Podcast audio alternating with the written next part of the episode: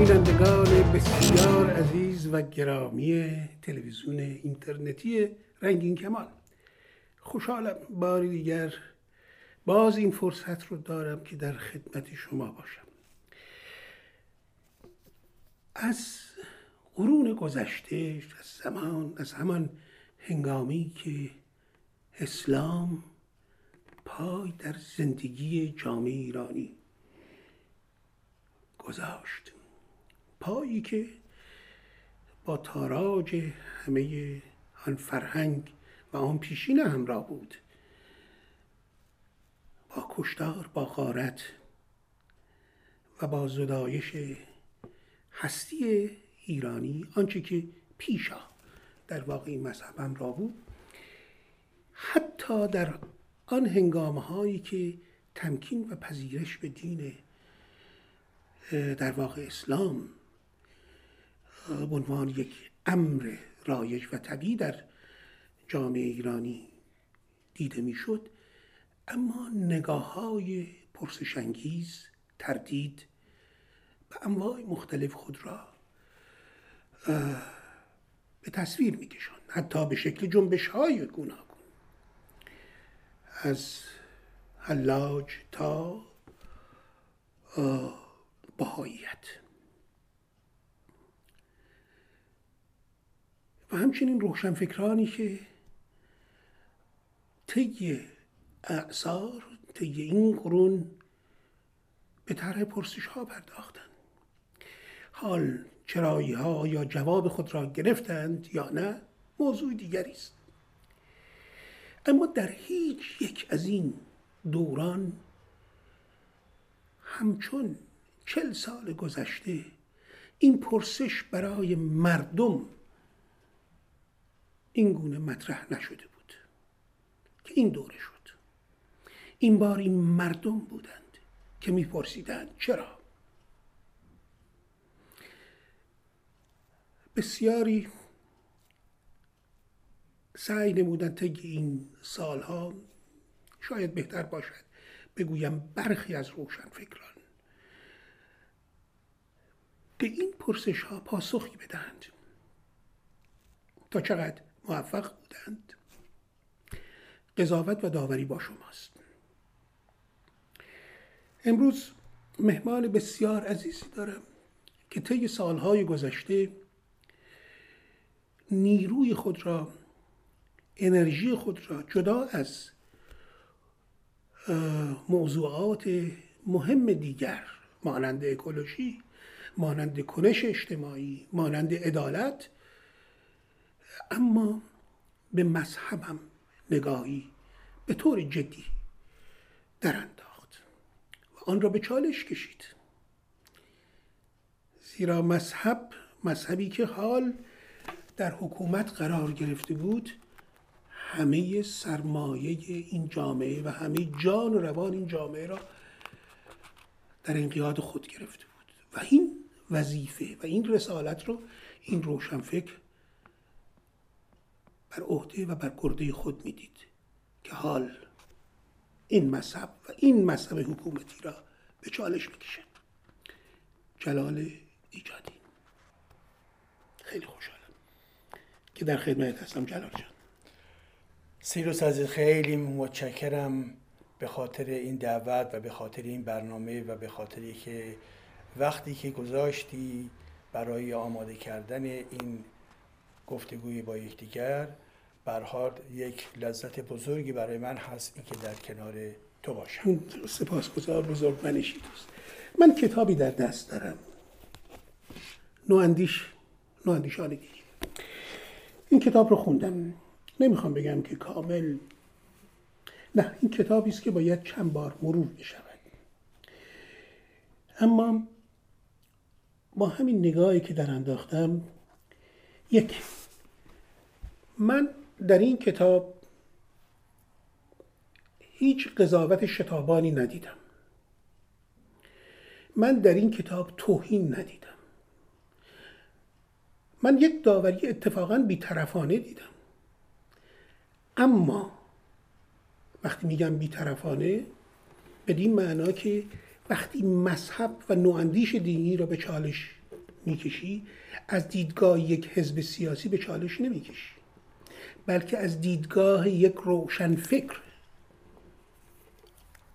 و رسالت یک روشنفکر اون رو به چالش میکشی و در اینجا است که من اون رو بی‌طرف قلمداد میکنم، معرفی میکنم. اما این کتاب به نظر من اگر اشتباه میکنم حتما تصحیح بکنید، آمیزه ایست از دو تفکر، دو نقد فلسفی و نقد در حوزه جامعه شناختی. آیا درکم درسته؟ کاملا. به خاطر اینکه به هر حال من همونطوری که بیان کردی و کاملا هم درست هست، من این رو از زاویه نگاه پارتیزانی یک حزب یا نگرش ایدئولوژیکی یک حزب سیاسی برخورد نکردم. من خودم رو به عنوان قبل از هر چیز یک روشنفکر مستقل، یک دانشگاهی مستقل تعریف میکنم و در این چارچوب هست که فکر میکنم یکی از پروبلماتیک های مهم جامعه ما در ارتباط با نقش و جایگاه این دین در طول تاریخ و در شرایط کنونی ایران هست. ما در این زمینه چه وظیفه‌ای داریم؟ اگر روشنفکر یکی از مسائل مرکزیش روشنگری کردن هست، آیا اسلام، قرآن، این فرهنگ در مجموع خودش قابل بررسی و نقد هست یا نیست؟ و به این خاطر است که از زاویه مستقلانه سعی کردم نگاه بکنم، جنبه‌های گوناگونی که این دین و یا کسانی که خود رو تعریف میکنن به عنوان نواندیشان دینی، اینها چه مشخصاتی دارن و اینها به نوبه خودشون چه مشکلاتی در سیر حرکت جامعه به سوی در واقع یک جامعه متعادل و دارای عدالت و همچنین جامعه‌ای که باید آزادانه فکر بکنه، اینها چه مشکلاتی در این مسیر به وجود آورد. میشه درک کرد که به چه دلیل روی آوردی به این موضوع و این موضوع رو به چالش کشیدی. در خود کتاب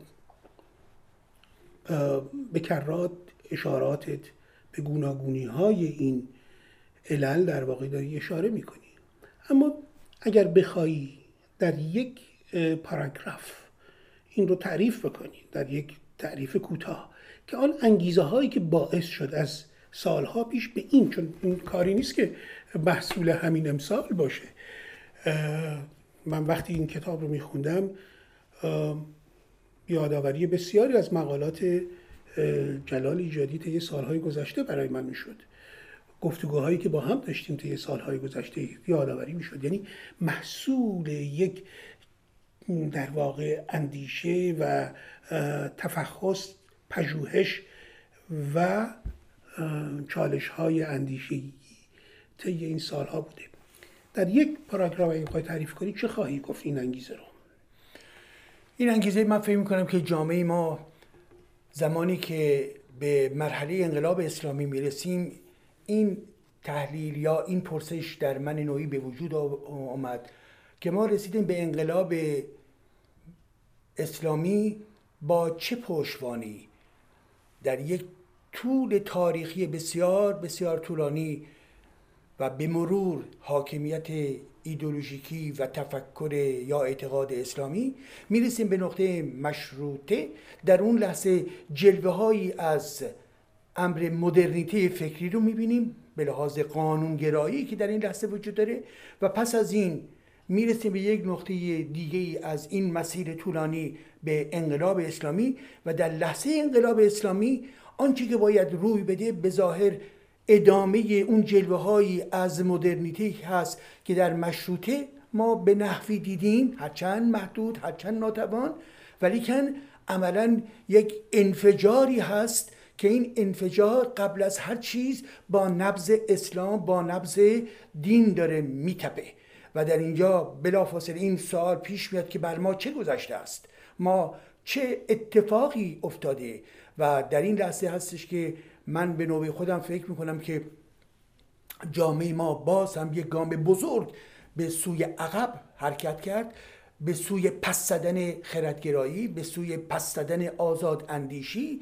و ما قربانی در واقع مجموعه مکانیزم‌های کهن فکری و خرافی و ایدئولوژی که این جامعه هستیم که در اون نقطه به شکل انقلاب اسلامی میاد بیرون. پس بنابراین برای من این سوال مطرح شد که باید ریشه‌ها رو بریم گیر بیاریم. این ریشه‌ها یکی از اون عواملی که در این زمینه عمل کرد و جامعه رو در این لحظه به شکل به اصطلاح مذهبی بیانش کرد، مسئله اسلام در طول این تاریخ بود و کسانی که حامل اسلام بودند. بنابراین ما از نظر مدرنیته فکری یک ضربه خوردیم. پس بنابراین این مدرنیته فکری که میتواند برای امروز ما و آینده ما مناسب باشه، در این مسیر به در واقع در برابر یک چالش بزرگ قرار داره که چگونه از این مکانیزم عمومی حاکم و جامعه بتونه گذر بکنه، بتونه در بیادش، بتونه خودش رشد بده. و در این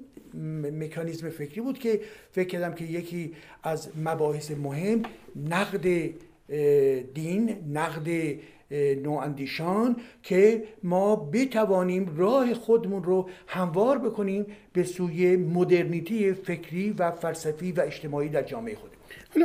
حالا ما حتما توی صحبت‌هایی که با هم خواهیم داشت به تعریف مشخص از نواندیشان دینی خواهیم رسید که مقصود چیست، چون در واقع ترکیبی است از دو مفهوم بسیار نامتجانس که در کنار هم دیگه قرار گرفته، ولی اینو مشخص خواهیم کرد. اما پیش از اون ممنون از این توضیحی که نخست مطرح کردیم.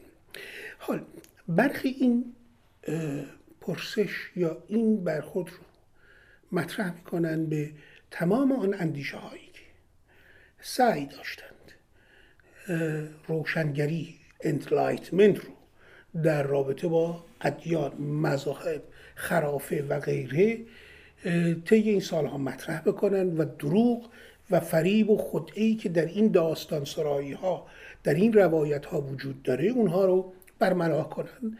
به اونها انتقاد داشتن که چرا با باور مردم، با اعتقادات مردم در واقع شما سعی میکنین مبارزه کنین. اون حق انسان هاست که این اعتقادات رو داشته باشن. شما نهایتاً در حوزه سیاست میتوانید نظر بدید، اما خود این درخواست با خودش یک تعارضی داره که مایلم شما توضیح بدید. یک مسئله مهمی رو بهش روش انگشت میذاری و اون هم همونطور که در بخش به اصطلاح آغازین صحبتمون گفتیم، من این رو از زاویه نقش خودم رو قبل از هر چیز از نظر فکری، روشنفکری دارم توضیح میدم. زیرا ما دو به اصطلاح میتونیم قاعده رو در نظر بگیریم. یک زمانی هستش که در زمینه مسائل اجتماعی، مسائل سیاسی اجتماعی، من فکر میکنم که جامعه در راستای سکولاریسم، جدا کردن دین از مذهب، باید حرکت بکنه و در این مسیر انواع اقسام آدم ها میتوانند هم پیمان شما باشند، از افراد مذهبی، غیر مذهبی، چپ، میانه و غیر و غیره. به خاطر اینکه سکولاریسم نفی افراد ایماندار نیست، بلکه همسویی همه برای استقرار یک حکومت که بر پای مذهب عمل نمی کند هست. این یه بخش که مسئله مرکز من در اینجا این نیست. مسئله مرکز من اینه که من میگم که من به عنوان یک روشنفکر، آیا برای من نوعی باید زمینهایی در نظر گرفت که در اونها ممنوعیت وجود داره؟ آیا ما به طرزی باید رفتار بکنیم که در این به اصطلاح مجموعی عوامل ممنوع روی ما باید عمل بکنه و من رو باید محدود بکنه؟ من میگم نه. به خاطر چی؟ به خاطر که من فکر میکنم که روشنفکر و هنرمند کاملا باید آزاد باشند، کاملا باید آزاد باشند. آنچه که اونها رو احتمالا میتواند محدود بکنه یا این ویژگی ها رو بده، مسئولیت ها و اتیک این افراد هست و اینکه یک قدرتی، حال این قدرت سیاسی باشه یا قدرت اجتماعی باشه یا قدرت حزبی باشه، که بخواد جلوی ها رو بگیره، این در واقع برخلاف منطق آزاد اندیشی در زمینه هنر و روشنفکری هست. پس بنابراین در این زمینه کسانی که به من هم بارها گفتن بله ما نباید به اصطلاح به مذهب برخورد بکنیم به خاطر اینکه این ایمان توده‌ها هست و این ایمان توده‌ها رو نمی‌شود به این ترتیب. خب این اساساً یک نگاه پاپولیستی و کشوندن دیدگاه‌ها به سمت پایین هست، زیرا ما کرنش نباید بکنیم نسبت به واقعیت‌های جامعه. این رو به عنوان یک جامعه شناس من میتونم نگاه بکنم که چگونه مسئله ایمان در درون ذهنیت و همچنین ناخودآگاه انسان‌ها عمل میکنه، ولی زمانی که به عنوان یک روشنفکر میخوام عمل بکنم باید به پروبلماتیک‌های برجسته فکری فرهنگی این جامعه توجه بکنم و بنابراین در این زمینه هیچ گونه مانعی من نباید داشته باشم، زیرا وقتی که به من میگه که مواظب باش توجه چه میگوید، من میگم مسئله من در اینجا این نیست. حزب نیستی؟ من حزب نیستم. بله، نکته بسیار مهمی در خود این نوشته در این کتاب در واقع به نقش روشنفکر و تمیز روشنفکر از روشنفکر مسلکی در واقع میپردازه و اشارات بسیار جالبی داره در این زمینه، اینکه به عنوان یک فعال سیاسی عضو فلان حزب آیا میتواند این روشنفکر با خود این پشوانه روشنفکری خود را حمل بکنه در درون اون حزب، در درون مسلک، حزب و مسلکی که در واقع او را در انقیاد نوعی خاص از رفتار و ایدئولوژی داره تعریف میکنه. بنابراین خیلی از خصوصیات آزادمنشی رو مجبور واب گذارد و بعد وارد عرصه دیگر میشود. به این موارد در این کتاب نیز باز برخورد میشود. همچنین وقتی که از صحبت از نواندیشان دینی میشه در این کتاب معادلهای دیگری رو هم به چالش میکشه جلال ایجادی، مانند روشنفکر دینی که مترادف است، مانند در واقع فلسفه و دین که آیا این دوتا باز با هم در تجانس هستند، چون همه این ترما میبینیم امروز به کار برده میشه حتی در سطوح بالای آکادمیک. یعنی در سطوح بالای آکادمیک هم گفته میشود نواندیش دینی، گفته میشود فیلسوف اسلامی، گفته میشود روشنفکر. حالا همونجور که ما از یک ترمی من همیشه باش زبان انتقادی برخورد میکردم تحت عنوان هنر اسلامی، برای اینکه خب هنر اسلامی که نداریم، هنر در امپراتوری اسلامی داریم اما هنر اسلامی که نداریم. اما شما میبینید نهادهای بسیار بزرگی در سراسر جهان در سطوح آکادمیک تحت همین عنوان دایر شده و تغییرش هم نمیشدن. خب حالا میرسیم به تعریف مشخصی که این کتاب قصد دارد. بخش مرکزی برخورد این کتاب در واقع تصویرسازی از یک خدعه است، از یک توهمی است، اگر نخواهیم نام خدعه رو به کار ببریم، از یک توهمی است که از یک فیگور به نام نواندیش دینی سعی می‌کند این جامعه پرداخت کند، چه در هیبت آقای سروش باشد یا مطهری باشد با لباس روحانیت، یا شریعتی تحت عنوان آمیزه هایی از اندیشه های سارت و مولا علی و کارل مارکس. خب چگونه میبینید این موضوع رو؟ من دلم میخواد یک نکته‌ای که قبل از که به سوال شما برسم، همین مطلبی که شما مطرح کردید، اینکه این واژه ها و این اصطلاحات به کار رفته میشه بدونی که دقت علمی باشه. ما باید مسئولیت داشته باشیم. یعنی یکی از ویژگی های تمدن غرب در چیست؟ در دقت برای استفاده از این مفهوم یا آن مفهوم هست.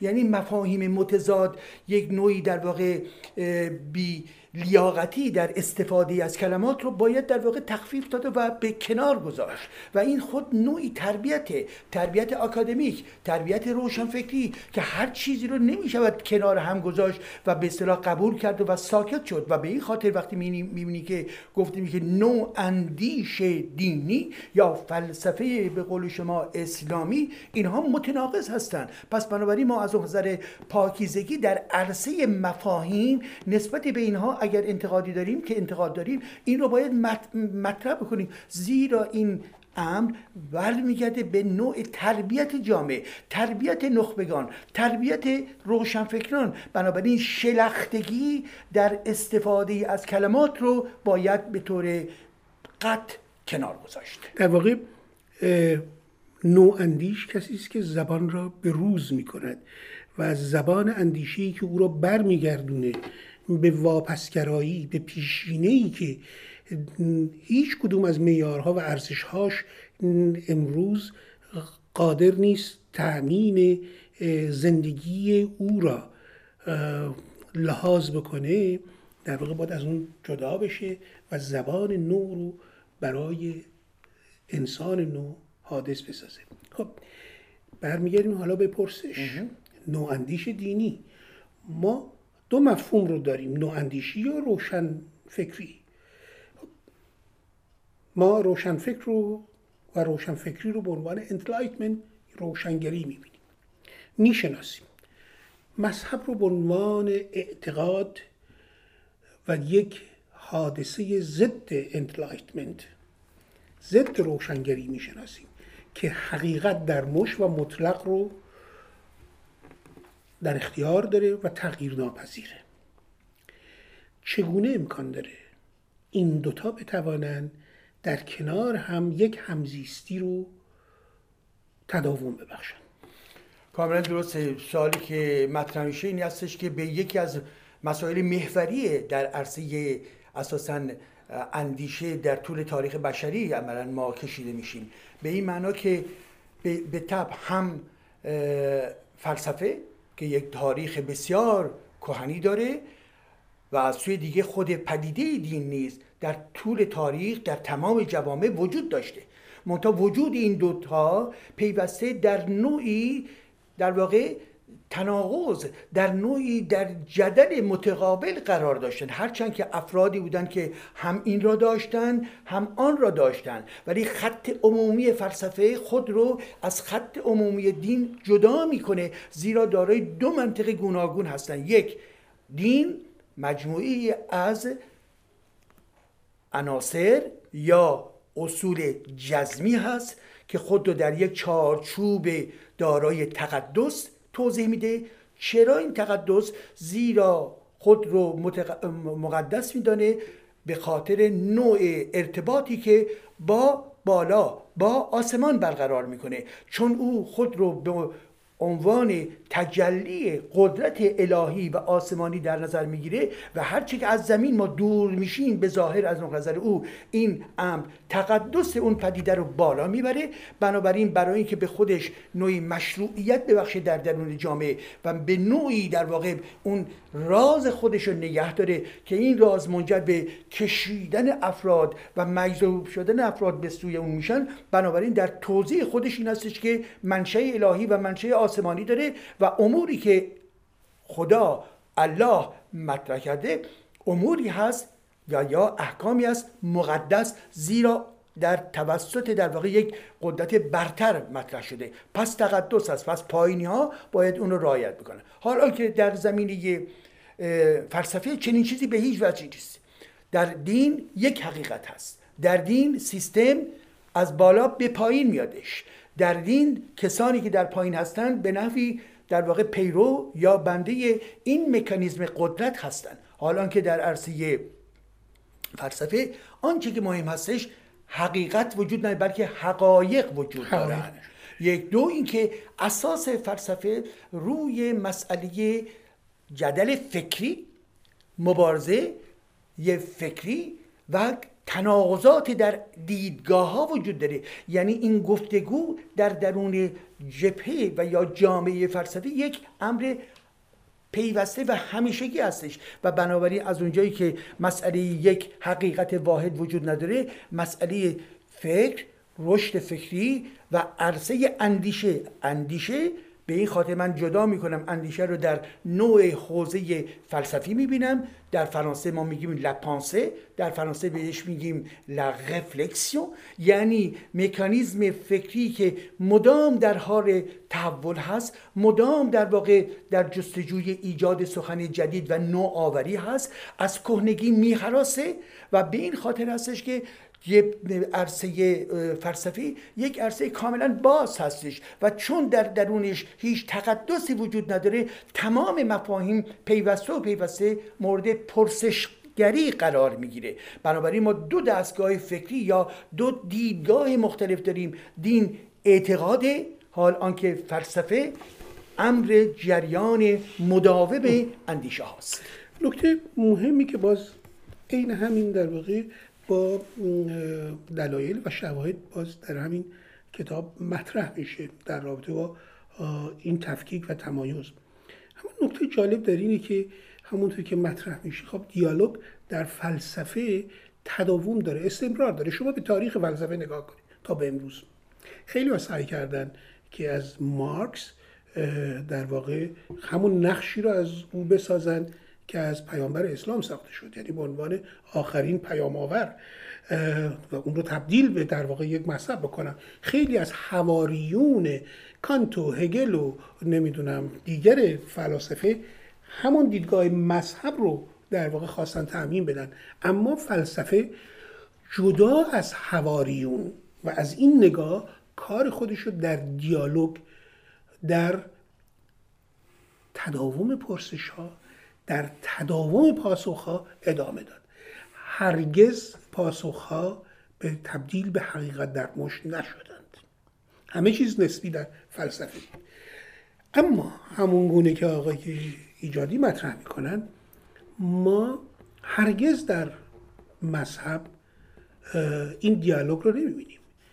پیش زمینه دیالوگ که در واقع پرسش و جواب هست دیده میشه، اما جواب سریع قطع میکنه. یعنی میگه شما باید با اعتقاد به این پرسش پاسخ بدهید. استدلال دیگری وجود نداره. تعریف مشخصی، کنکاشی وجود نداره. پژوهشی وجود نداره برای اینکه اون رازهای اون پرسش در واقع گشوده بشه. خب میرسیم اما به کاراکترهایی که ما به عنوان فیلسوف و نواندیش طی این سالها در اختیار داشتیم.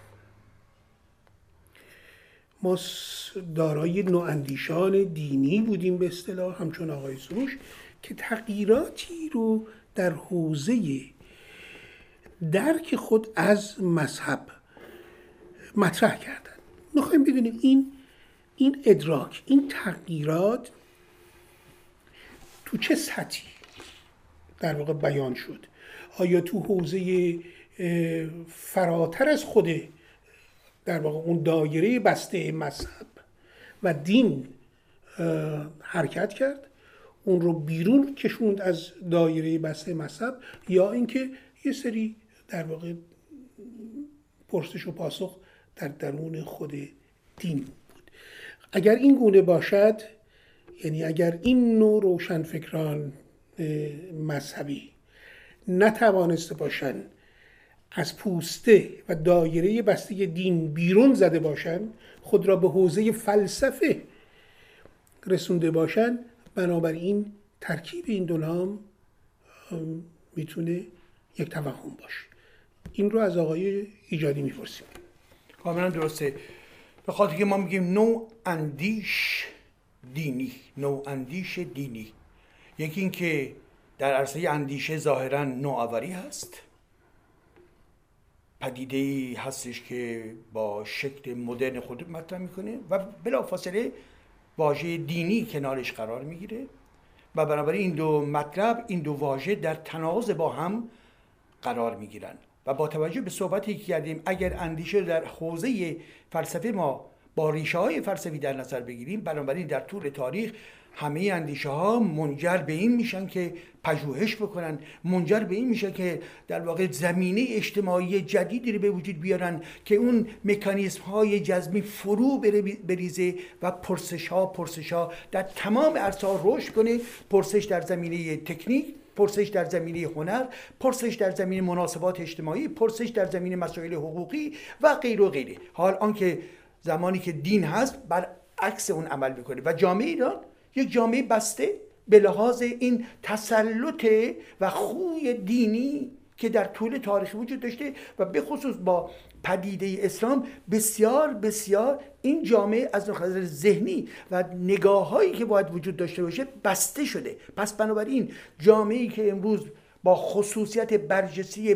بستگی ذهنی عمل میکنه و قدسیت و باور به امور مقدسه که ناشی از تقدیر الهی هست در تمامی سطوح جامعه خودتو نشون میده. پس بنابراین زمانی که روشنفکر به اصطلاح دینی میاد مطرح میکنه، خب این نمیتونیم چیکار بخواد بکنیم؟ منظورش چیست؟ اینکه خود رو به عنوان نواندیش مطرح میکنه. خب اگر من کسی که دانشگاهی هستم میگم خب اگر نواندیشی باشه خوبه، ولی چون دینی مطرح میکنی برمیگرده به چی؟ به همون نکته‌ای هم که شما گفتید، تمام ساختار دینی رو به نقد به هیچ وجه نمیکشه. تمام سیستم اختلاف اینها با در واقع اسلام حوزوی چیست؟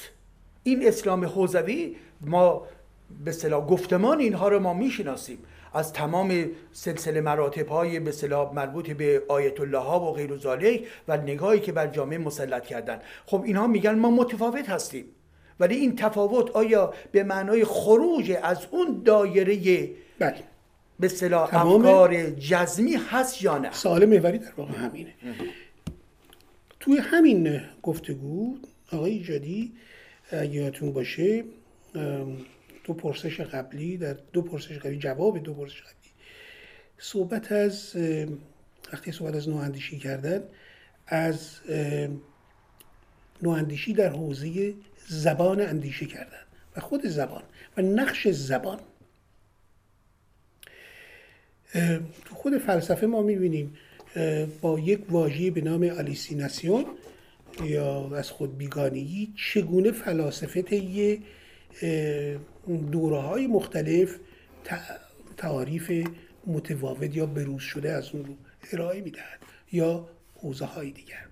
یا گاهن یادم بحثی از آلتوسر سالها پیش میخوندم برای تبیین یک مفهوم مشخص که از نگاه مارکس در واقع میگفت ما باید قرائت تعبیلی بکنیم، برگردیم عقب ببینیم که پیش از مارکس دیگران چه گفتن تا بعد برسیم ببینیم که چرا مارکس امروز این تعریف میکنه. یعنی در خود زبان حتی مفاهیم در فلسفه نسبت به داده‌های روز و تاریخ تغییرات خاص خودشون رو دارن. یکی از پایه‌های نگهداری و ثابت نگاهداری زبان اندیشه در واقع خود مذهب میتونه باشه. مذهب برای حفظ یک داده‌های ثابت این نقش در واقع ترمز و اهرام عامل انسداد برای گسترش، برای نوآوری، برای نوخوانی میتونه نقش آفرینی بکنه. اما ما شاهد یک جلوه دیگر از توهمسازی های نواندیشان دینی هستیم و این جلوه همیشه روشنفکران سیاسی رو در واقع تونسته متأثر از خودش بکنه.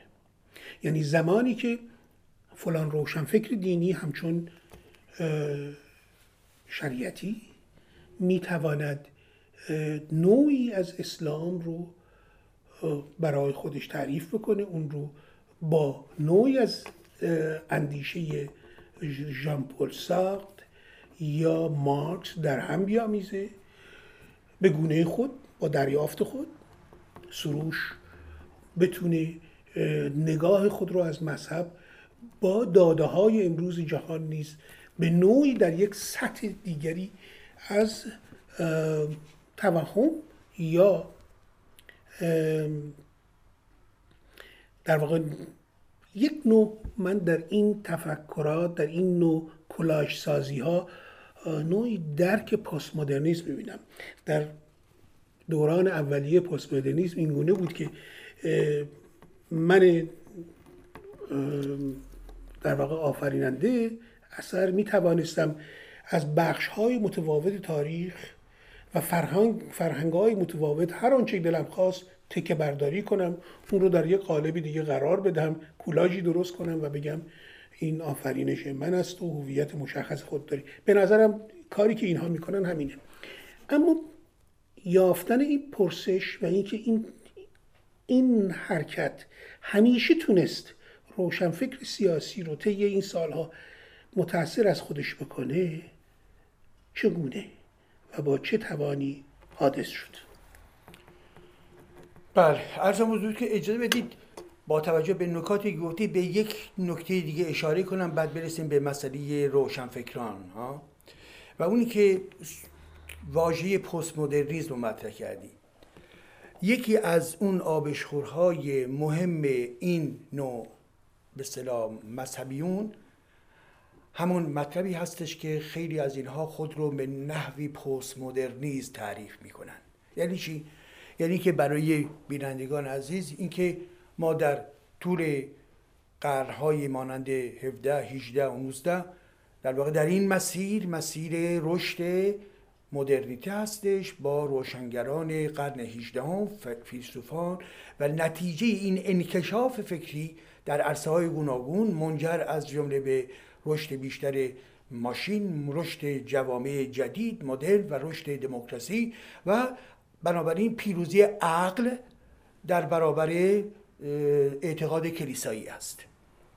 تا می‌رسیم به دوران جنگ جهانی دوم به خصوص که در اینجا یک سلسله گرایش‌های فکری منقد نسبت به عقل، نسبت به راسیونالیسم به وجود میاد و مطرح میکنه که اگر جنگی روی میده این جنگ نتیجه چیست؟ این بمب نتیجه چیست؟ پس این بمب و این جنگ و این ماشین نتیجه همون عقلانیت فکری هستش. پس بنابراین در باز میشه در اینجا که یه بخش از اینها بدون اینکه عقلانیت و خردگرایی رو رد بکنن و بریزن در واقع در زباله‌دونی مطرح میکنن که به هیچ وجه اون عقلانیت محدود عمل کرده، تنگ بوده، ولی ما با نگاه انتقادی بدون اینکه عقلانیت رو دور بیاندازیم باید به کار مرحله بعد منتها گرایش دیگه‌ای بود که مطرح کردن که اساساً اون عقلگرایی در کلیتش نامطلوب هست و بنابراین در رو باز کردن برای نگاه‌های عرفانی، در رو باز کردن برای ایدئولوژی‌های به اصطلاح دینی به عنوان چی؟ راه حل‌هایی برای جامعه بشری و از جمله این نواندیشان به اصطلاح نواندیشان یا افراد مانند آقای شریعتی اینها خودشون رو در این باغ، در این فضا قرار میدن که آنچه که اون وقت میخوان بیان مطرح کنن نوعی در تقابل عملا با همون راسیونالیسم و راسیونالیسم انتقادی هست که مطرح میکنن. وقتی شما نگاه میکنید این آقای شریعتی چه گفت؟ خواست شریعتی تولید یک ایدئولوژی دینی جدید یا تا حدودی متفاوت است از توضیح رسمی حوزوی، ولی به عنوان نمونه میگه که به فرض مراسم سینه زنی و غیرزاله این درست نیست، این بد است و این خوب نیست. ولی وقتی که ما میبینیم که آقای شریعتی اسطوره سازی میکنه در ارتباط با امام حسین، ایدئولوژی شهادت در ارتباط با فاطمه.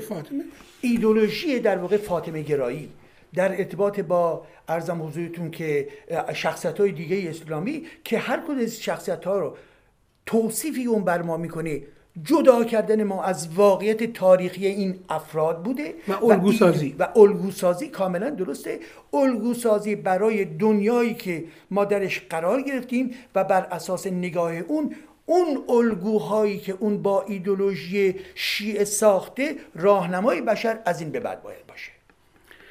بسیار نکته جالبی رو مطرح کردیم. خب ما بیش از این نمیخوایم وقت شما رو بگیریم و مایل هستیم این بحث رو به صورت فراگمنتال در دفعات متفاوت پیش ببریم، اما هر بار با یک پرسش از سوی شما. بنابراین همینجا از طرف خودم و جلال ایجادی از شما دعوت میکنم در تعیین و تبیین موضوع بحث ما در همین حوزه نواندیشان دینی به ما یاری برسونید. از ما بپرسید و به ما بگید که رو چه موضوعی مایل هستید که حتما ما صحبتی داشته باشیم. هر بار من این قول رو از طرف خودم میدم و خودم این کار میکنم، هر بار بهترین پرسشی که از سوی شما انتخاب خواهد شد، از سوی هر کسی که انتخاب بشود، یک کتاب تقدیم این بیننده خواهد شد و من قول میدم یه امضای طولانی و نوشته طولانی این گونه که جلال عزیز برای من کرده برای شما هم بگیرم. موافقید؟ موافقم. خب بنابراین ما در دفعات متفاوت روی موضوعات متفاوت صحبت خواهیم کرد. امروز تمرکز ما روی نواندیشان دینی بود. میتوان همین تم رو باز هم از زوایای دیگر ادامه داد، اما انتخاب با شماست. خب جلال عزیز یک کتاب دیگه سالها پیش نوشته بودی، من متاسفانه این کتابت رو دارم در کتاب خونم اما نخوندم و بنابراین نمیتونم هیچ قضاوتی بکنم، فقط میتونم به بینندگان نشون بدم، بگم شرمنده که یکی از کتابهای من توی کتابخونه خونده نشد. باید هر چی سریعتر بخونم و بعد بتونیم با هم صحبتی داشته باشیم. همچنین که اگه اجازه بدید یک کتاب دیگه الان در واقع در حال انتشار هستش، در حال پخش شدن هستش و تحت عنوان بررسی تاریخی، هرمنوتیک و جامعه شناختی قرآن که این کتاب 400 صفحه‌ای توسط نشر مهری که در انگلستان هست چاپ شده و از جمله به هر حال به ما قول و قرار داده. همونطور که کتاب نواندیشان در ایران نیز قابل پخش هست، این کتاب جدید نیز قابل پخش میشه. مبتدا اینکه چگونگی پخش برمیگرده به آدرسی که از این ناشر بعد داشته باشید، بهش بنویسید و او توضیح بقیه ماجرا را خواهد داد. خب سپاسگزار از شما جلال ایجادی عزیز. یکی اینکه کار بسیار با ارزش کردین و به هر حال این مجموعه کار، این مجموعه پژوهشی رو تونستید در اختیار بینندگان و مخاطبین قرار بدید و امیدوارم از دو گزینه‌ای که بر سردر این کتاب نوشته شده، روشنگری یا تاریک اندیشی، راهنمایی باشه برای همه ما جهت روشنگری که فکر می‌کنم نه تنها ما ایرانیان بلکه ما مردم خاورمیانه و به ویژه جهان بشری، یعنی مجموعه ما، سخت بدان نیازمندیم و امیدوارم از این برنامه لذت برده باشید. نگاه انتقادی شما رو طالب هستیم، پرسش های شما رو هرچه سریعتر از طریق فیسبوک جلال عزیز سپاسگزار و فیسبوک من حتما ارائه بدید. یک پیام پایانی هم از سوی شما به مخاطبین این کتاب.